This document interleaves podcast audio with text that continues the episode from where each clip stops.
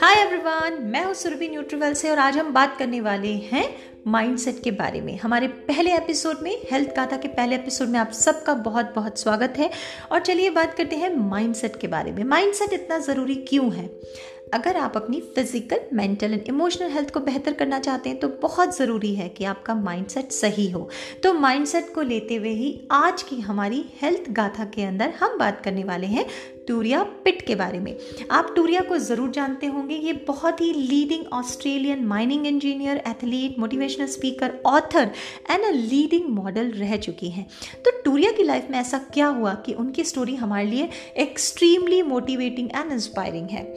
टूरिया एक leading athlete थी और ये मैराथन में पार्टिसिपेट करने के लिए फ्रांस गई हुई थी। वहाँ पे इन्होंने एक भीषण आग का सामना किया। भीषण आग में इनकी बॉडी के मेजर पार्ट का बर्न हो गया। बर्न इतना ज़बरदस्त था कि इनको ढाई साल से ज़्यादा ट्रीटमेंट लेना पड़ा 200 ऑपरेशन कराने पड़े। टूरिया इस लंबे टाइम तक मेडिकल ट्रीटमेंट जब इन्होंने लिया तो मेंटल एंड फ़िज़िकल स्ट्रेस बहुत ज़्यादा था। ये सीवियर डिप्रेशन में भी चली गई थी।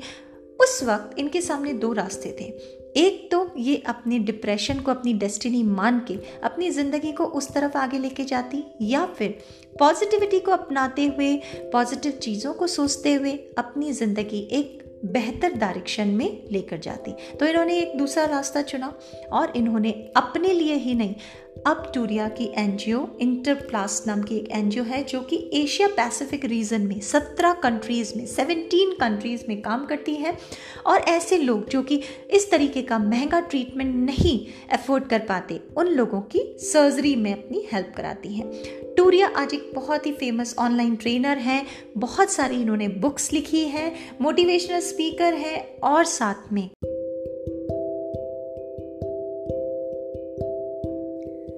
टूरिया की स्टोरी सुन के हमें ये तो पता चल गया कि माइंडसेट कितना इंपॉर्टेंट है। आप अपनी ज़िंदगी को सही दिशा दे सकते हैं, अगर आप पॉजिटिव होते हुए एक सही माइंडसेट को अपना लें। तो अगर आपके भी कोई हेल्थ गोल है हेल्थ गोल कुछ भी हो सकते हैं। वेट लॉस हो सकता है वेट गेन हो सकता है हेल्दी ईटिंग हो सकता है, घर की, सबकी न्यूट्रिशियस ईटिंग का ध्यान रखना हो सकता है, या फिर अगर कोई थेरेप्यूटिक डाइट प्लानिंग है, जैसे कि डायबिटीज़ हाइपरटेंशन को कंट्रोल करना। तो बहुत ज़रूरी है कि माइंडसेट आपका सही हो।